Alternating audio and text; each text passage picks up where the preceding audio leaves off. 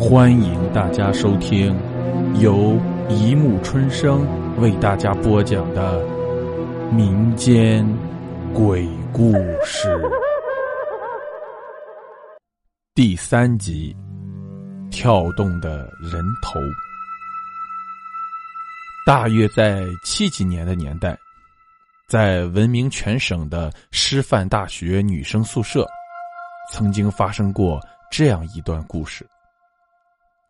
一个女同学因不知受了何种创伤，竟然跳楼自杀。但是这种自杀方式跟别人不同，因为她是头先落地。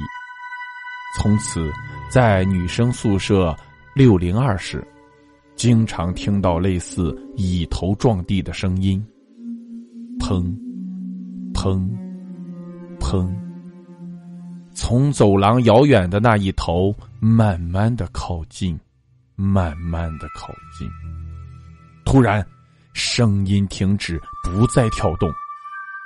原来，所停的地方就是他生前所住的寝室。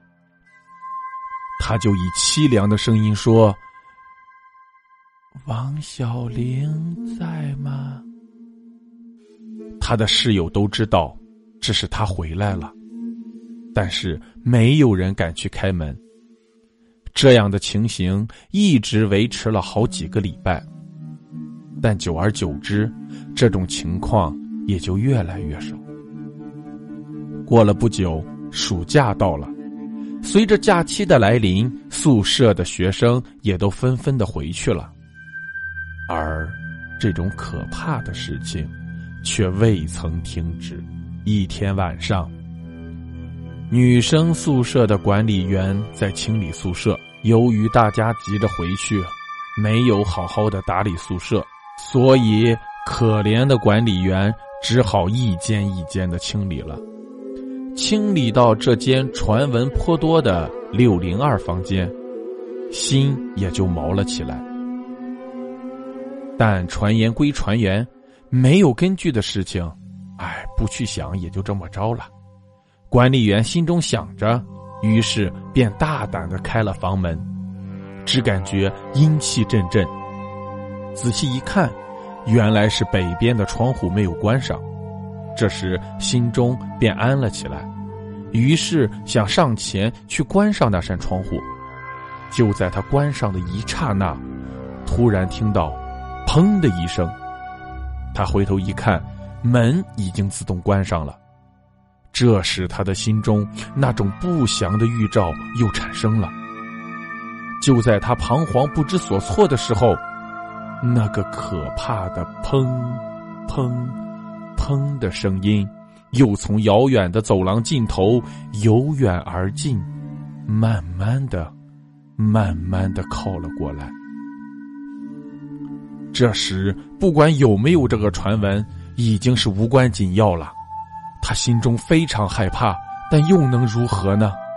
总不能坐以待毙。于是，他想起来暂时躲在二号床位的书桌底下，等他过去了再出来，这样或许能逃过一劫。但人生不如意十之八九，这句话活生生的证明在他的身上。他。停在门口了，没有再跳动了。以凄凉的口气缓缓的说：“你不用再躲了，我已经看见你了。”管理员心想说：“我躲在桌下，而你也没有开门，怎么可能看到我呢？”于是，管理员走到门前，弯下身子，将脸贴近地面，想看看那一个女鬼。当他从门缝底下一看，居然看到了两个血淋淋的眼睛，以哀怨的眼神看着他。好了，故事播讲完了，欢迎大家评论、转发、关注。谢谢收听。